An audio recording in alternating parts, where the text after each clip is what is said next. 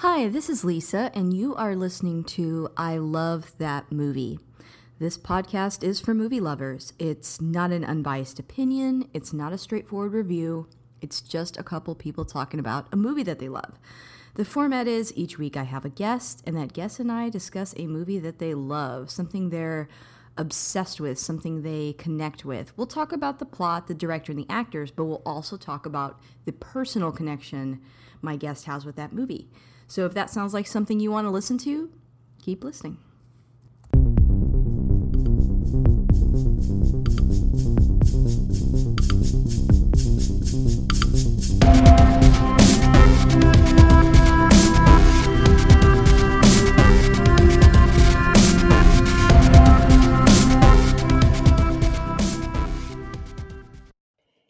Hey, this is Lisa, and if you want to catch up with me on Twitter, you can find me at ILTM Podcast. I'm also on Instagram at I Love That Movie Podcast, and we have a Patreon. The show is always free, but if you want to support us on there, you can. Right now, we're covering She-Hulk, and we also cover, other movies that I'm watching. A lot of people ask me for opinions on movies and shows that I'm watching, so I put all that on the Patreon, and I want to take a moment to thank my top patrons. They are Chris Belga, Jeff Widman, Philip Barker, Michael Cross, and Josh Johnson. Thank you guys so much for keeping the lights on. And if you like what you hear today, please subscribe and rate the show. It does help new listeners find us. Well, we've got a familiar voice on the podcast. I've got Cody from Video Store Rejects. Yes, thank you. Thank you for allowing me to come on. I know I kind of bullied myself to come back on the show, but... That is not true. I'll always love having you on. It's my favorite time of the year. And I know last year you posted who wanted to come on and discuss a Christmas movie. And then I know you either had too many people that wanted to come on or scheduling and stuff. And so I was like, I'm going to try and get myself on for spooky season this year, because I always want to talk a spooky movie, especially when it's October. I totally get that. And yeah, I've been getting a lot of requests. I know I'm going to run out of weeks, but I'm trying to make sure that everybody gets a chance. And so I appreciate your tenacity. Thank you so much for reaching out. And if people haven't heard your episodes on the podcast before, why don't you introduce yourself a little bit? Sure. I'm Cody House. I have a show called Video Store Rejects. We do director filmographies, and we kind of do a weekly sideshow where we discuss themes. Like right now we're doing spooky movies. We just did Nightmare on Elm Street and Hellraiser, the original Hellraiser. I haven't seen the new one yet. I haven't either, yeah. And we're doing Season of the Witch and Dream Warriors next week. And you've had me on the show twice. I think you managed to keep me under an hour of talking about RoboCop, so hats off to you for that, because I don't know how you did that. And then we talked Life of Brian for Easter. That's right. And also I've been on your show a couple times too, so yes, you have. You've done Princess Mononoke, Titanic, E.T., and Wrath of Khan. Mm-hmm. Yeah. Did the Titanic one come out? I feel like I missed that one. No, that was when we were still doing audio only, and that's somewhere in the editing room somewhere. I'm sorry. I hope someday it sees the light of day, only because I feel like there were some good jokes made, but yeah, we had a good time. It was a tedious edit though, because I feel like that was a long one, because it's a long movie. Well, it was shorter than our Aliens episode we recorded. Really? Yeah. Wow. Well, my guest always picks the movie. Obviously, I've teased that it is spooky season, so it will be a spooky movie. But what movie did you choose to talk about today? I chose Wes Craven's foundational, or at least it's foundational for me, horror film, Scream. Now, can I admit to you, you're like, oh, you must have loved it because you picked this one. You gave me a couple options, and I said, let's do this one. Truth be told, this may be the first time I've ever sat down and seriously watched it all the way through. It's been on. I didn't see it in theaters when it came out.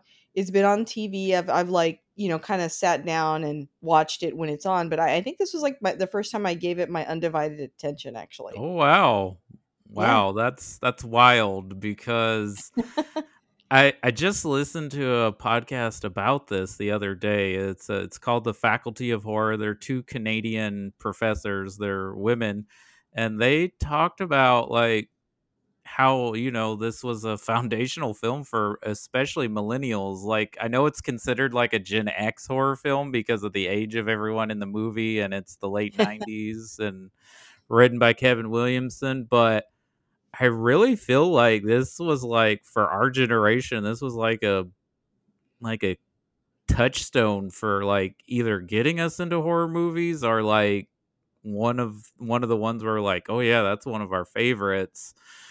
And apparently it's a very popular with women, millennial women, because I guess there's a lot of older male horror fans that are in the Gen X or older crowd that may have grew up in the 70s and 80s that kind of pushed us to the side or gatekeeping. And we can talk about maybe why that is, because that was shocking to me, too, because I knew this was like a well-reviewed movie for a horror film when it came out, and I thought everyone liked this movie. But I guess maybe they don't consider it like, you know, top-tier horror films. But I mean, it did kind of resurrect horror movies for the 90s.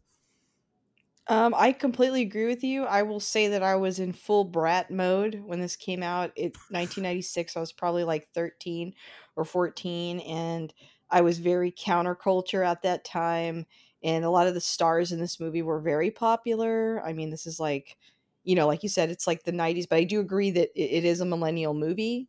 And all my junior high at the time, like friends loved these actors. And I kind of was like, oh, like I always acted like I was like older, wiser, somehow better. And so I feel like that got in the way of me enjoying this. And remember this, I think this came out, is it when like the American Pie movies and stuff like that this came out too? A few years before American Pie. Okay. Well, there was like a good chunk of time where I was like, movies these days and what the kids are into, it sucks. Which is very, I think, teenagery to do. Uh-huh. But especially when you kind of don't fit in, it's sort of your go-to I think defense mechanism. So, you know, yeah. I think that's why I didn't give this a chance. And then I also don't really love slasher movies, mm-hmm. which I think this movie is kind of a takedown on the slasher genre, which is kind of cool and refreshing. But I think because I tend to like stuff that is supernatural, that's what truly scares me more than realistic horror for some reason.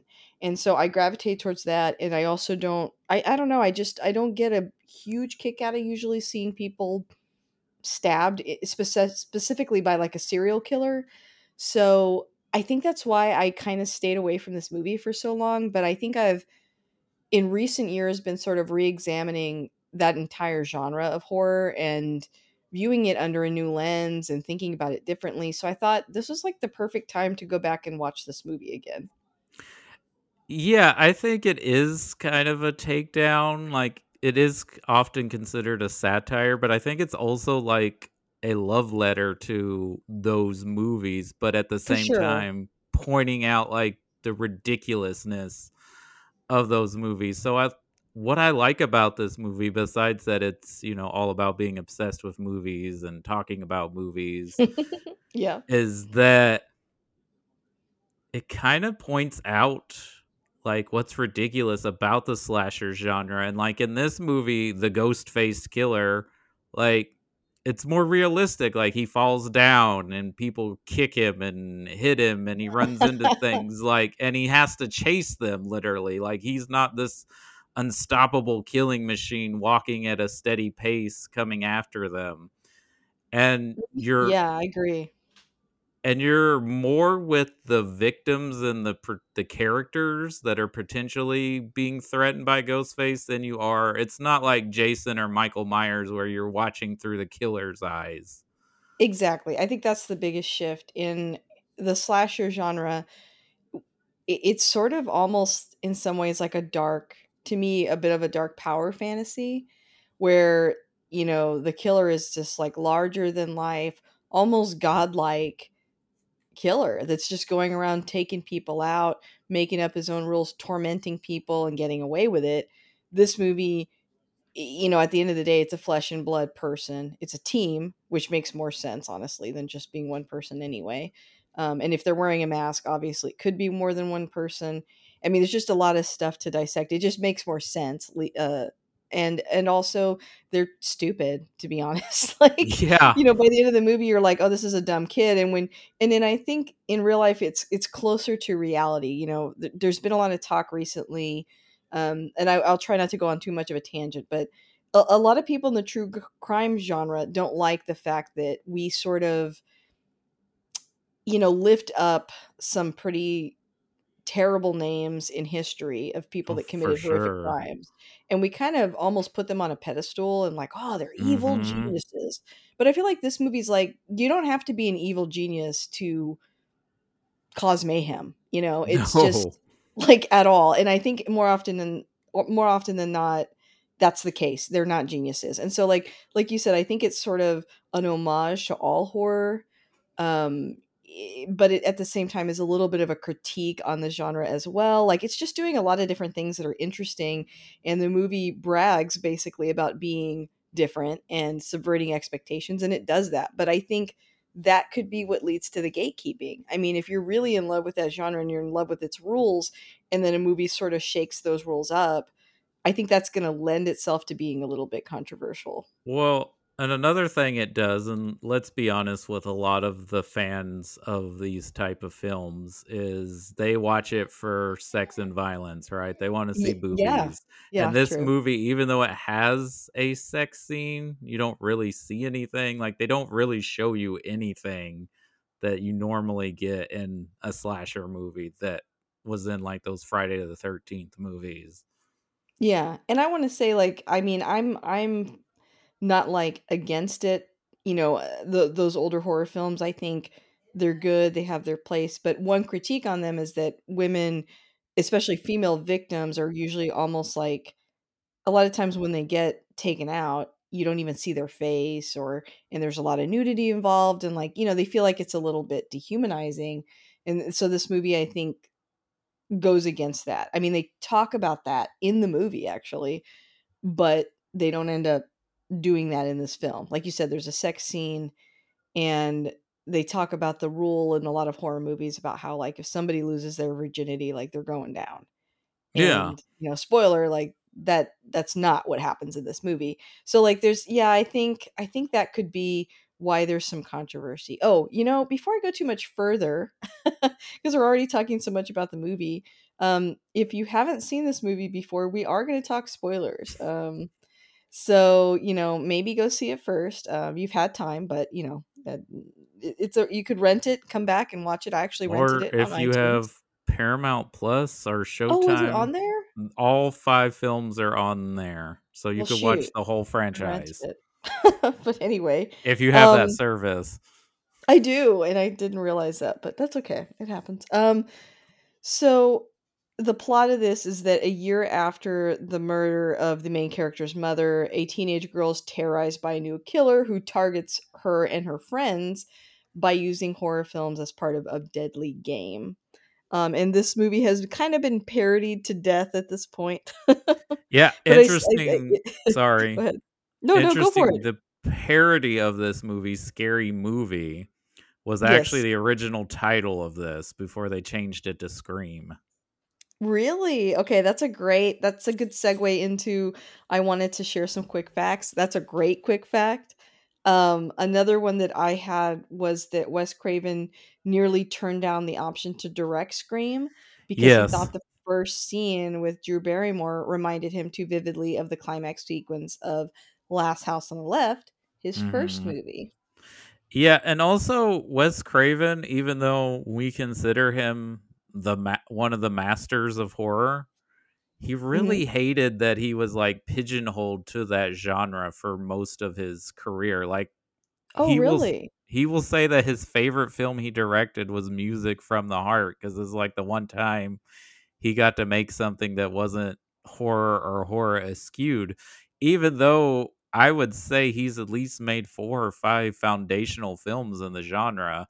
I know you know, this and Nightmare on Elm Street are the two everyone says, but love him or hate him, his first two films, even though they're very exploitation-y, were groundbreaking films. And I'm even going to throw in People Under the Stairs. Now, I'm glad that it's getting a remake with filmmakers of color to tell that story, but yeah, and I can't remember if it came out late 80s, early 90s, but for him to do that at that time point and have that kind of statement in horror was very groundbreaking, even though it's not as popular as some of these other films in his resume. Yeah. Yeah. Oh, thank you for sharing that. I didn't realize that, but yeah, I mean, you think of him as like, I mean, that's almost shocking to hear him say that he didn't like being pigeonholed for that because he made so many of them and did it so well, including doing groundbreaking and original things. Well, I would even thing... oh, go ahead. Oh no, you're fine. The how meta this movie is, he kind of already did it 2 years prior with New Nightmare as well. Like, even though that wasn't as popular of a movie, which I guess people were just tired of Freddy Krueger at that point, even though it kind of was doing what people who didn't like the sequels were complaining about. Like, it made him scary again and like was a really a horror film. Yeah. Even though it was a movie within a movie sort of thing going on in that one. Oh, interesting. Maybe that just kind of set the foundation for this one.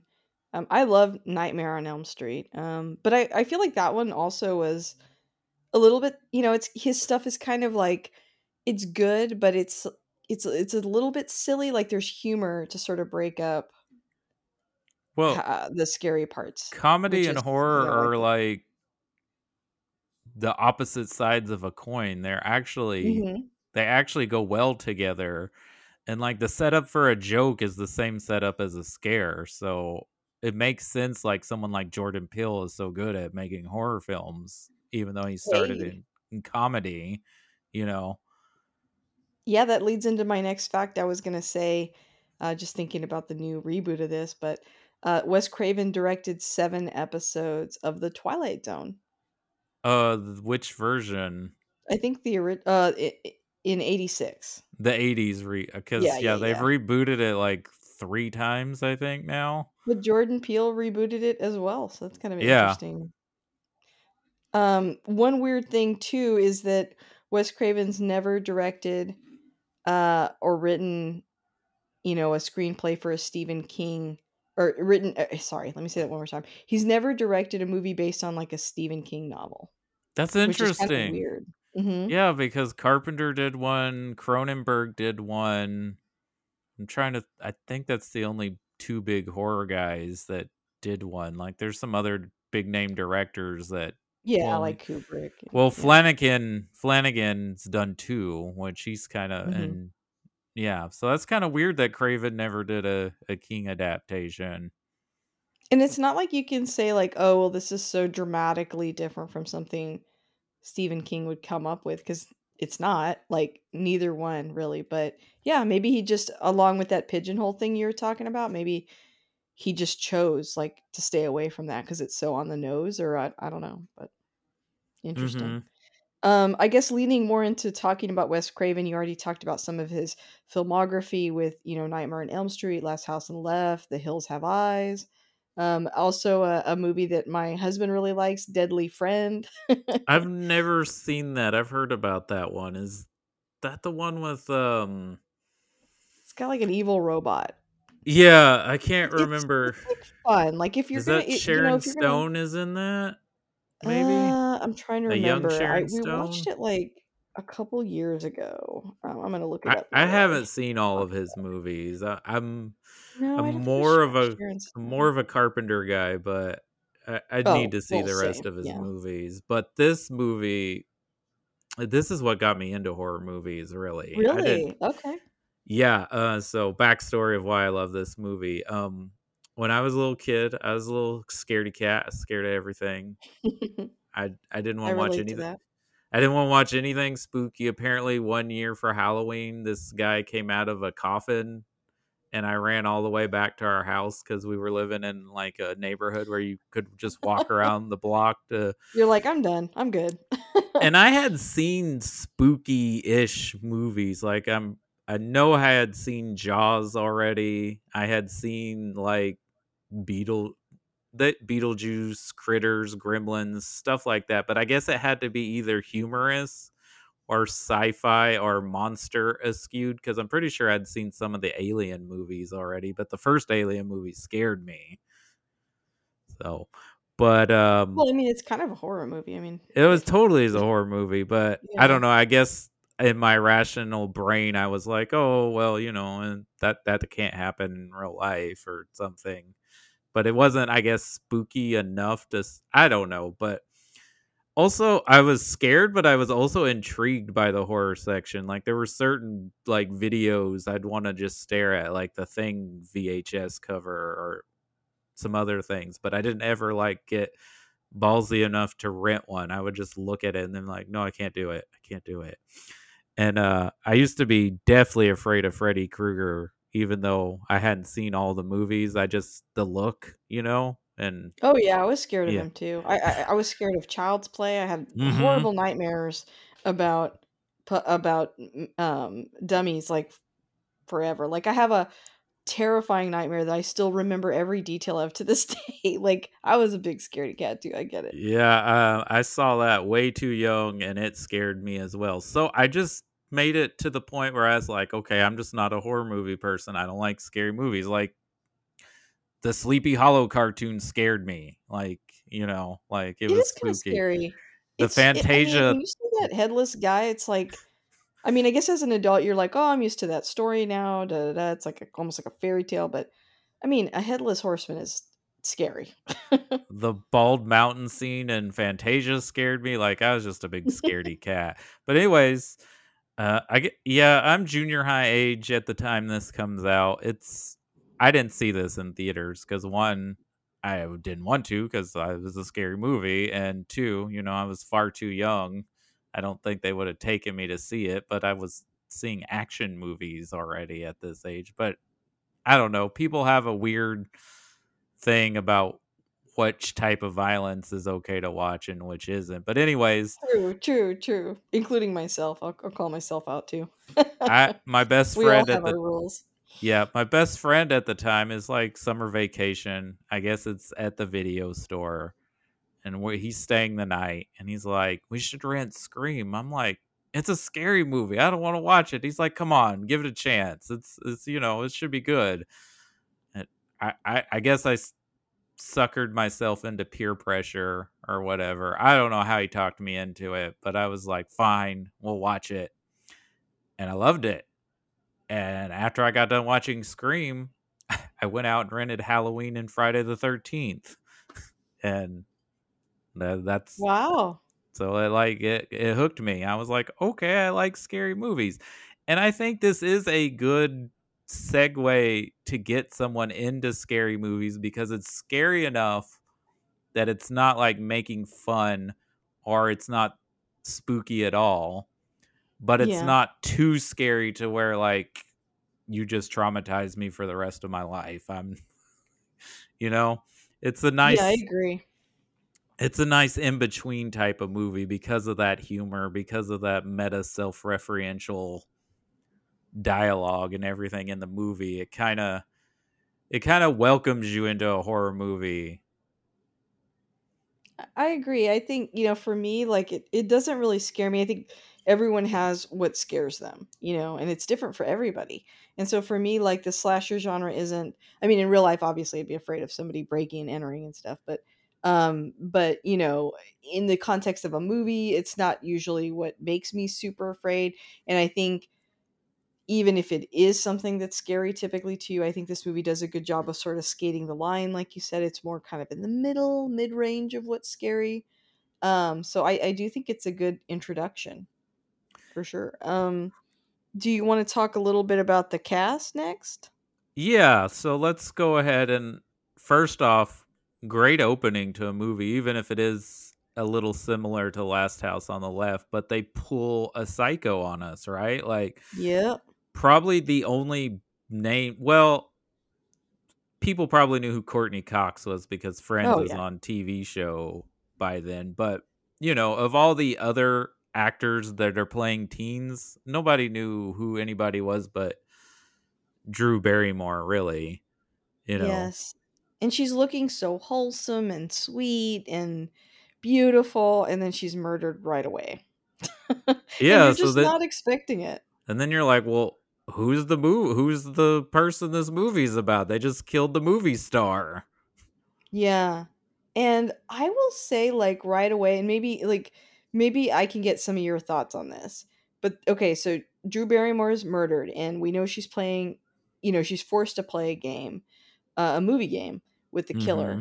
And then it kind of cuts to, you know, the next day at school. And we know that Neve Campbell's character, Sydney, I want to talk about this movie so bad. I'm like jumping ahead of everything else. That's fine. Let's just do that. We'll talk about the actors as they come up. Yeah, this is the nature of podcasting. You don't have to go in order. Thank you. But I noticed that, like, at school, people right away are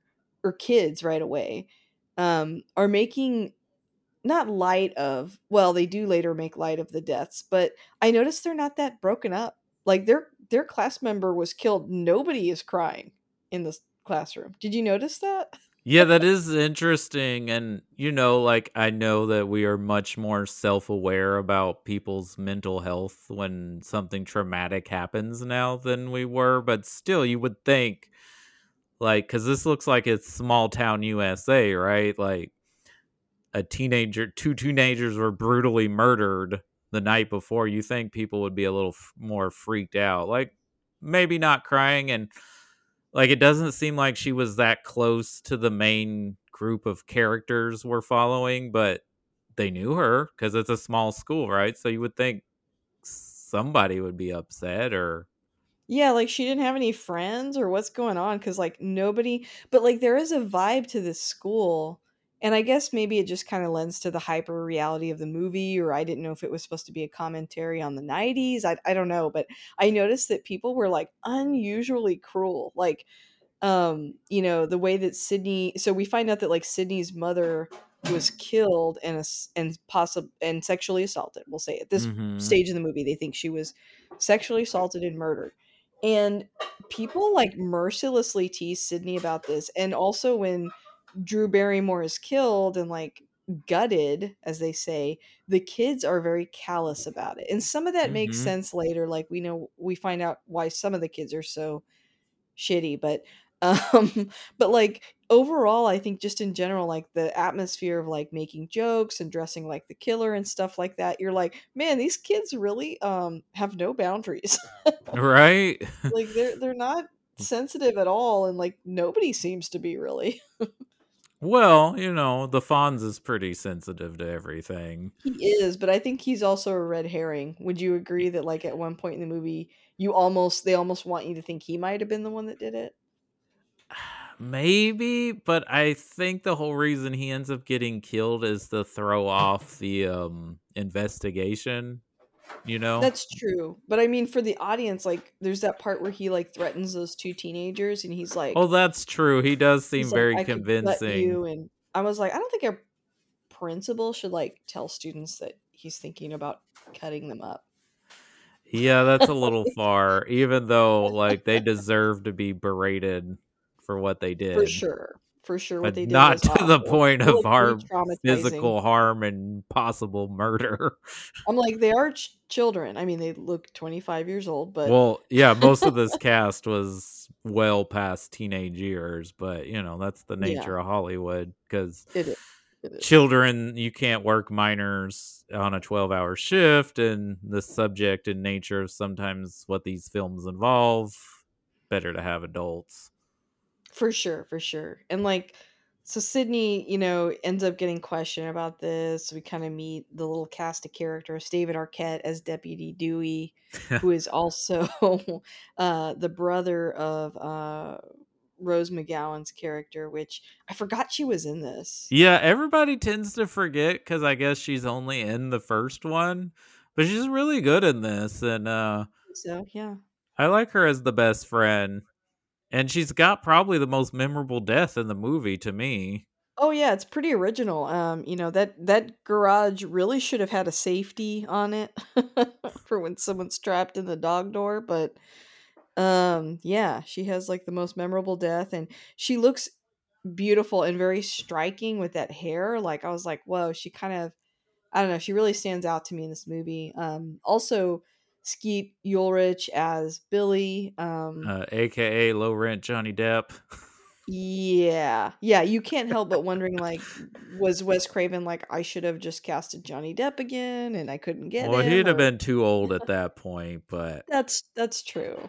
But Billy, who is I'm just going to say it. Dude's a horrible boyfriend right off the bat. Oh, totally a horrible boyfriend. In fact, they talked about this on the podcast I mentioned. They talked about this because Skeet Ulrich was also in The Craft same year. So was Neve Campbell. Oh, that's right. But he's playing kind of similar guys. He kind of, and like a woman, I forget, they wrote about this, like, his character is the very definition of what people should watch out for, because he comes off as, oh, he's this cute, charming guy, but really he revolts to like manipulation and passive aggressiveness and, you know, physical violence and trying to get girls to have sex with him, you know? Yeah, I feel really, like in the 90s, they were like really examining that type of guy. Like, I'm thinking of My So-Called Life, and you know, Jared Leto's character was kind of like this a little bit too. Oh, shocker. Like, I mean, he was yeah, maybe in real life, I don't know, but he wasn't like a murderer or anything, but on the show he's like a very, you know, handsome, kind of troubled teenage boy, but he kind of is a bad guy. Like, he, you know, he cheats on the main character. He's a little bit manipulative. He's, you know, and it's kind of like the guy that your parents warn you about kind of thing, where it's like, okay, this guy at school's handsome, but like, he's going to grow up to probably be not such a great person. And I feel like in the 90s and early 2000s, they were kind of examining, like, instead of like, I guess, giving this guy an out all the time, like, maybe we examine who this person is, this archetype, you know? And so I think maybe that's why, you know, casting sort of like a handsome dude, but like you said, like, he's able to get away with things because he's charming, but underneath that, he's got some pretty obvious flaws. Like, lots of red flags. Yeah. Like, I didn't realize the first time I saw this, that he was going to end up being the killer or one of them. Oh yeah, because they kind of do that back and forth dance. But really, like, when he's pressuring her to have sex with him, when he and involves the death of her mom, right? Like, somehow that has something to do with it. And then he's like, "You need to get over that." And plus, she was a slut, and like, you're like, "Oh my god!" I was like, "Oh, maybe, you know, it's the '90s. I guess that was okay then." And then it's like, "Oh no, he's the killer. That's why." It wasn't okay then. It's not okay now. That's part of like this horrible double standard. That's a huge issue with men and women. Like, we throw that word around when anytime a woman is promiscuous or enjoys sex, but we don't say that about a man when he does similar behavior. And truth be told about his character, that's really more what these toxic, predatorial men are. Like, we want to think they're all these evil people lurking in the shadows that snatch someone out of a corner, but really it's that charming, manipulative person who tells you they're a nice person, but really they're not. Yeah, and it's also about opportunity and proximity, and all that stuff has a big part in it. You know, you would like to think, like you said, that it's a stranger, but it's probably going to be somebody that they know. Yeah. I think there's even like a big, you know, a good monologue about, you know, oh, I don't have a motive. And like, that's even more interesting when we don't have a motive. And then it's like, they're sort of, the killers try to make themselves out in this film to be so interesting and so above having a motive. But at the end of the day, they just have their basic motives that killers would have, you know, like, yeah, I think that's an interesting part of the movie too. It's also, you know, oh, we can do this because we want to, and we'll get away with it, and we'll make up this story, blah, blah, blah. Yeah. No. They're not interesting. But, yeah. Yeah, they're not, they don't have fascinating backstories. They're not deeply mysterious. They're just two people at their high school, actually, you know, in the end. But yeah, no, I think like you said, the first opening scene is great. And then our introduction to our cast of characters is really good too. And then, you know, there's going to be a few more kills before we get to find out more about our killers. Are there any other scenes in between that you kind of want to touch on? Well, stand out to you?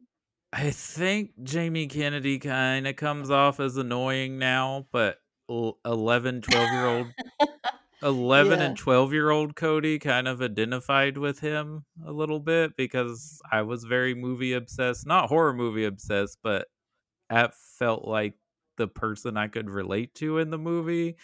But now I'm like, oh, that he kind of comes off grading like a Tarantino or something, which maybe that's who they were sort of modeling the character after, you know? Yeah, maybe so. But I also feel like he's to throw you off just a little bit too, because true, because like people would think, oh, he's the killer because he knows all these weird movies and he's obsessed with them, and which as this franchise goes along, like that's legacized with his character, especially with the new one. Okay, I need to see the new one. It's actually pretty good. Actually, all these movies are decent. Like for a horror franchise, these are all, none of the sequels are as good as this one, but they are all watchable, entertaining movies that all have a little something interesting to say.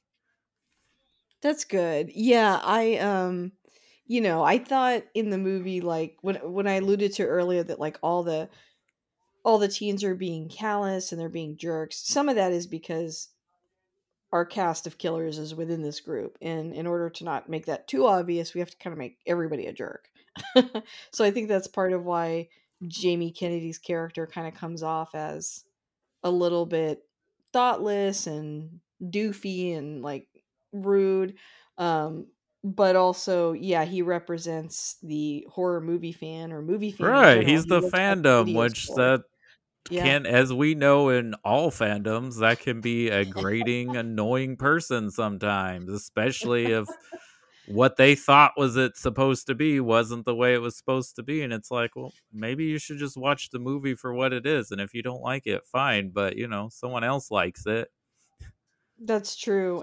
But I also think like it's interesting now because this movie has become somewhat of a time capsule, right? Because, you know, the fashion in the movie stars that are picked, and then this video store scene.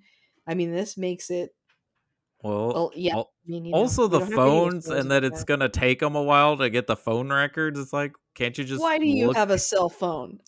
He's like, can't you just grab the phone and look and see who he called, and like her the internet when she calls 911? Like, yeah, it's very 90s.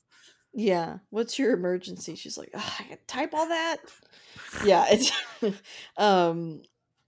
very 90s. But yeah, no, I could see how like a young person seeing the, you know, basically the nerd character in this, you know, relating to that. I definitely would have related to that as well. So totally get it. And I could see, like, even though this movie's dated, I could see younger people watching it, especially younger people that are kind of enrooted in fandom. Yes. Kind of being like, oh, yeah, this movie is exactly, like, commenting on that sort of thing and those people. Yep. I think we need to talk about Courtney Cox in this movie because I think she's very good. And I think it's interesting that normally, because she's playing like a sleazy tabloid like reporter, like, you know, like back in the day it was like what, Hard Copy and like maybe a TMZ like type of reporter. Yeah. And also maybe just a little bit of a critique of the media in general. Like I was watching a pretty heartbreaking TikTok from, to get a little bit serious, but I won't stay on this too long, but it was a former victim of Columbine, and like the way the media, sort of hounded them, you know, they had just witnessed this horrible event and they are obviously traumatized, and yet a camera is thrown in their face right away and they're questioned. You know, these poor victims are so young. They were minors, and like a camera is thrown in their face immediately, asking for details, asking for their takes, and And I think Courtney Cox kind of represents those types of reporters that like only care about the story, only care about the headline and the reaction.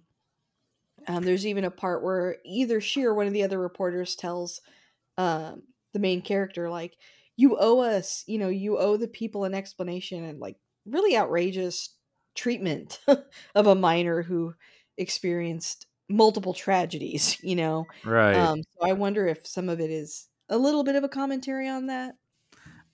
I think it is, but we know if this movie was made today, she'd be a podcaster.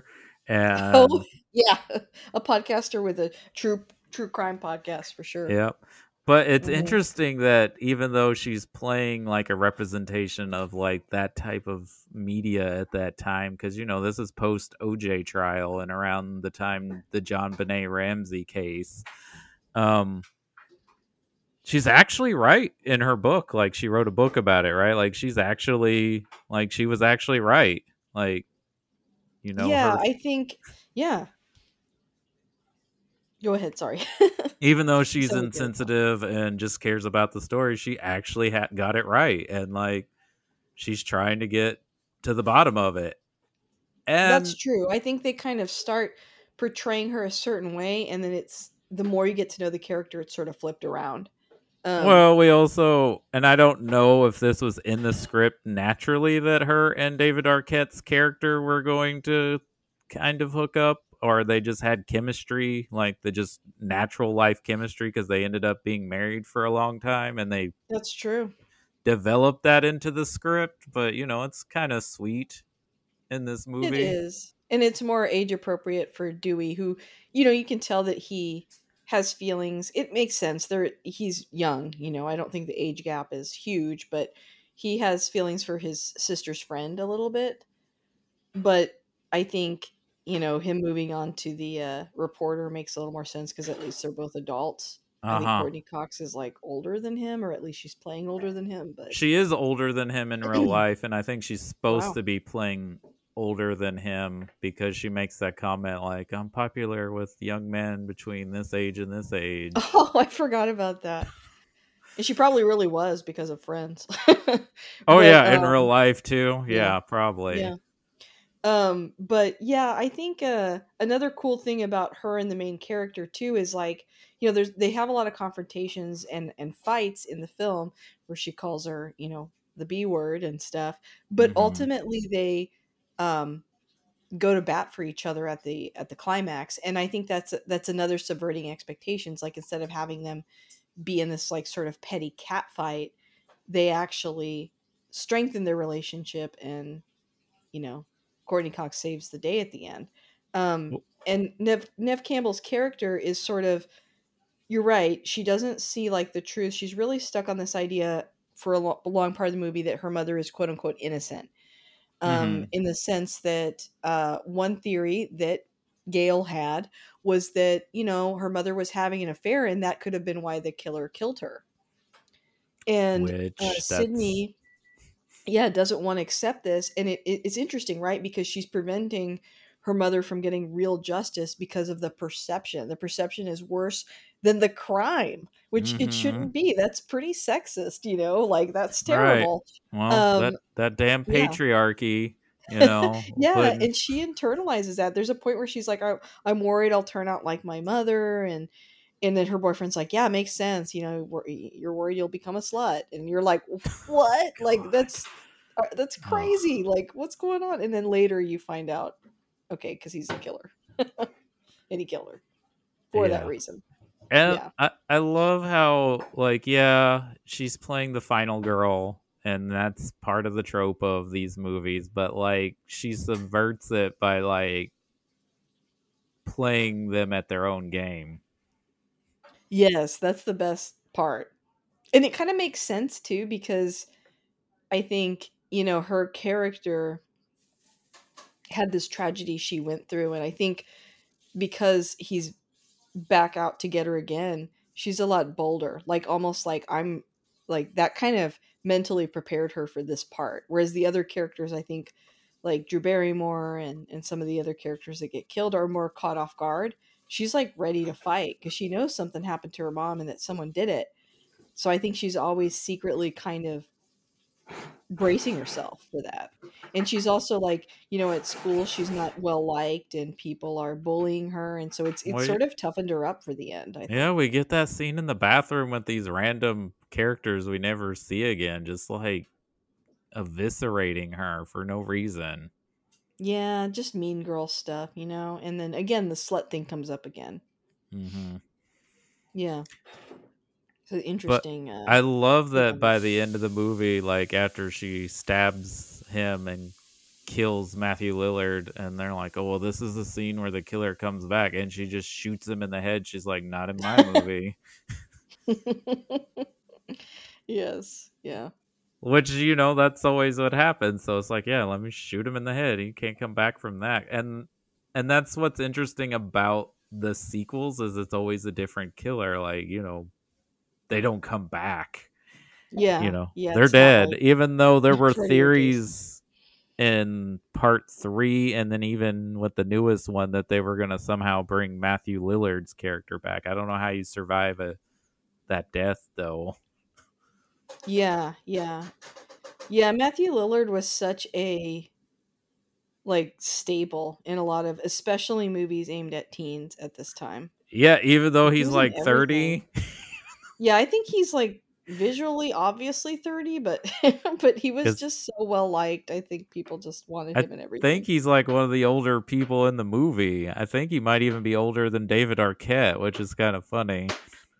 Yeah, he just sort of plays off that goofiness, I think, and that's how he gets away with it. Well, I mean, that one scene after like they reveal their plan and they're stabbing themselves to look like they like survived. They're just the survivors of the killing, and like when Sydney one-ups them and he's on the phone, he's like, "My parents are gonna be so mad at me," because you know it's like really they're just spoiled, rotten brats who thought they could get away with something and didn't realize there's consequences to these type of actions and not caring or valuing human life. Yeah. And Skeet Ulrich's character, you know, he was mad that he feels abandoned because her mother had slept with his dad, and instead of blaming his dad, he blames her mother for some reason. And yeah, so like your dad had an affair. Why aren't you mad at your dad? Yeah, he's convenient. And like the whole movie too, like we're kind of wondering if Nev Campbell's dad maybe did it, right? Because yeah, that's the whole red herring. Because like he's disappeared, they can't find him, and like you know, if she had an affair, like that's a total motive, you know. Mm-hmm. It's the husband that, you know, people always, that's the first suspect, right? A significant always.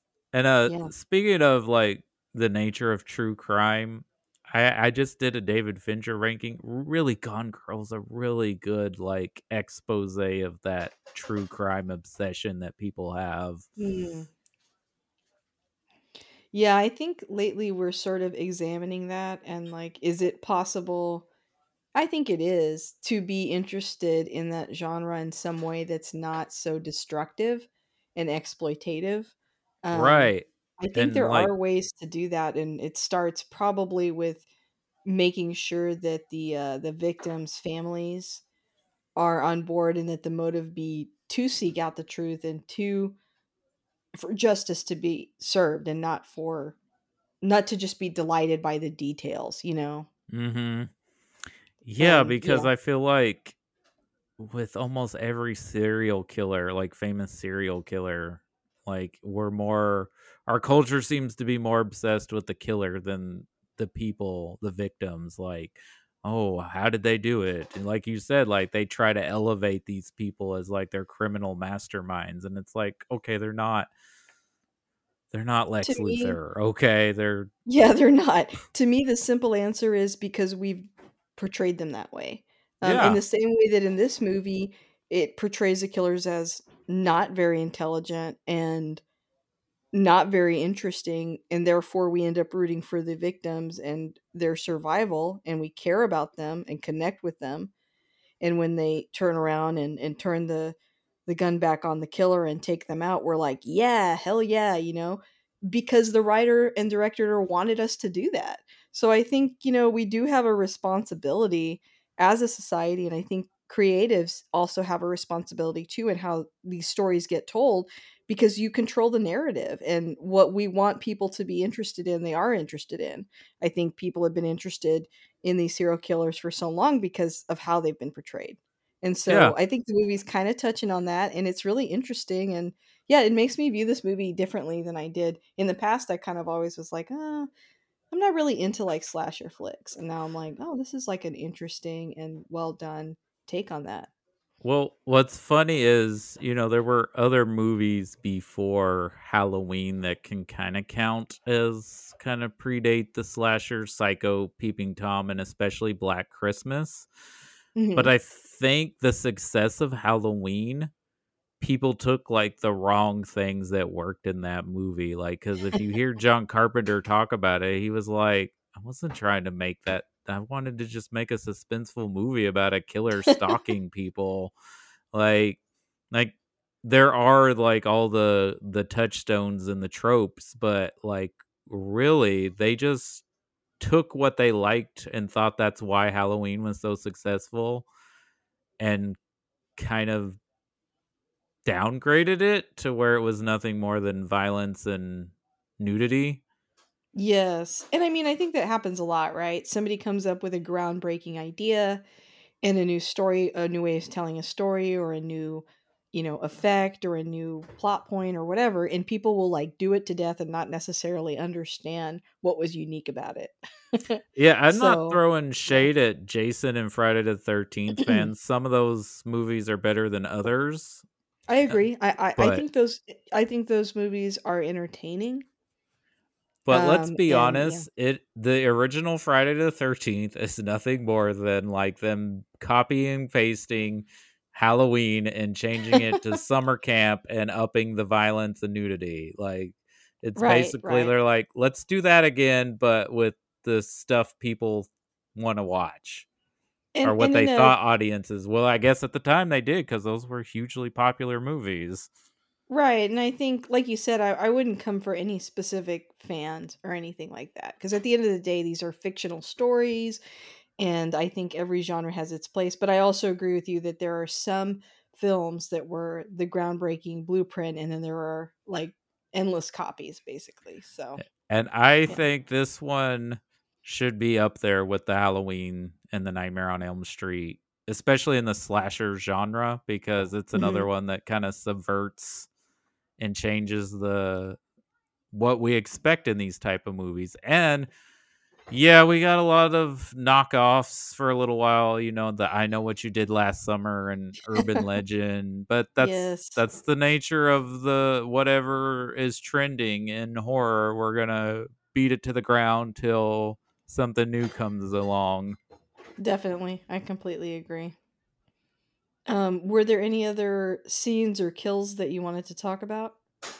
I mean, I'm not really one that watches these movies for the kills. I mean, yeah, there's always creative and inventive ones, but it's it's really the plot. I agree.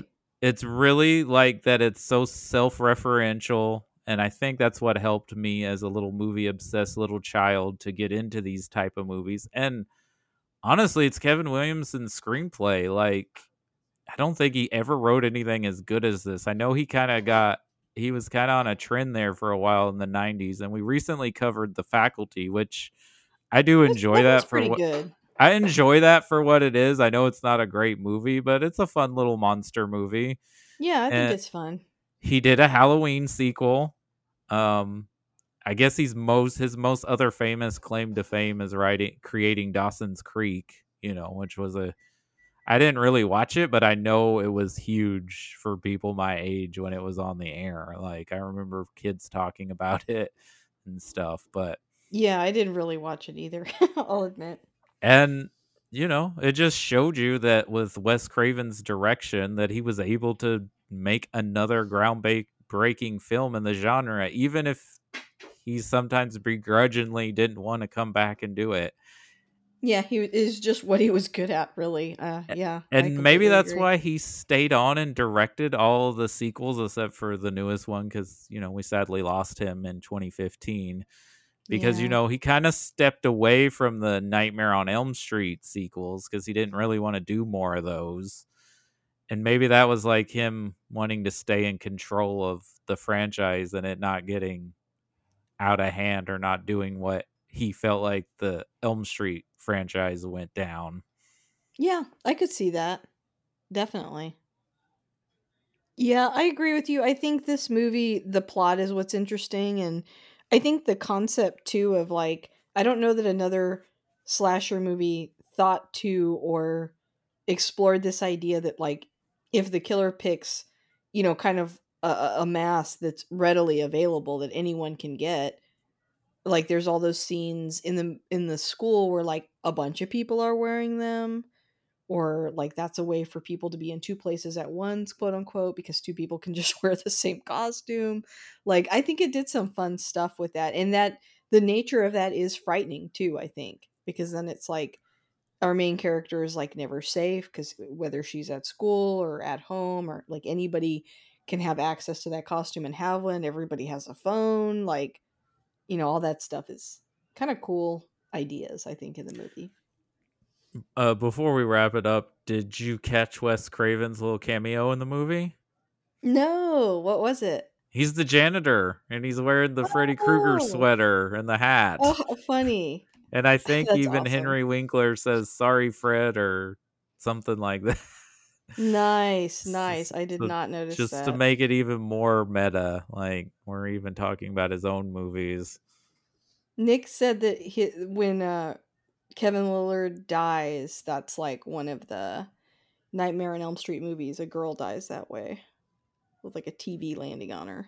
Oh yeah, we just watched it last night. It's part 3. It's okay. It's one of his. It's I won't say the word because it's derogatory, but Freddy uses that word a lot. Freddy but cusses like, a lot. It's like welcome to prime time. It's like one of his. Yeah, that's what Nick said. He was like, I wish he had said that again, but. It's like one of his most famous one, because that's kind of the one where he started becoming jokey Freddy. Like, yeah, I'm gonna make like he's in Scary Terry, like in Rick and Morty. Like, yeah, well, that's totally because they keep using that word. Yeah. Like they're making fun of that. But he becomes like an 80s action star with his one-liners where he kills you. They're kind of enjoyable though. Yeah, look, I think Dream Warriors rules, but.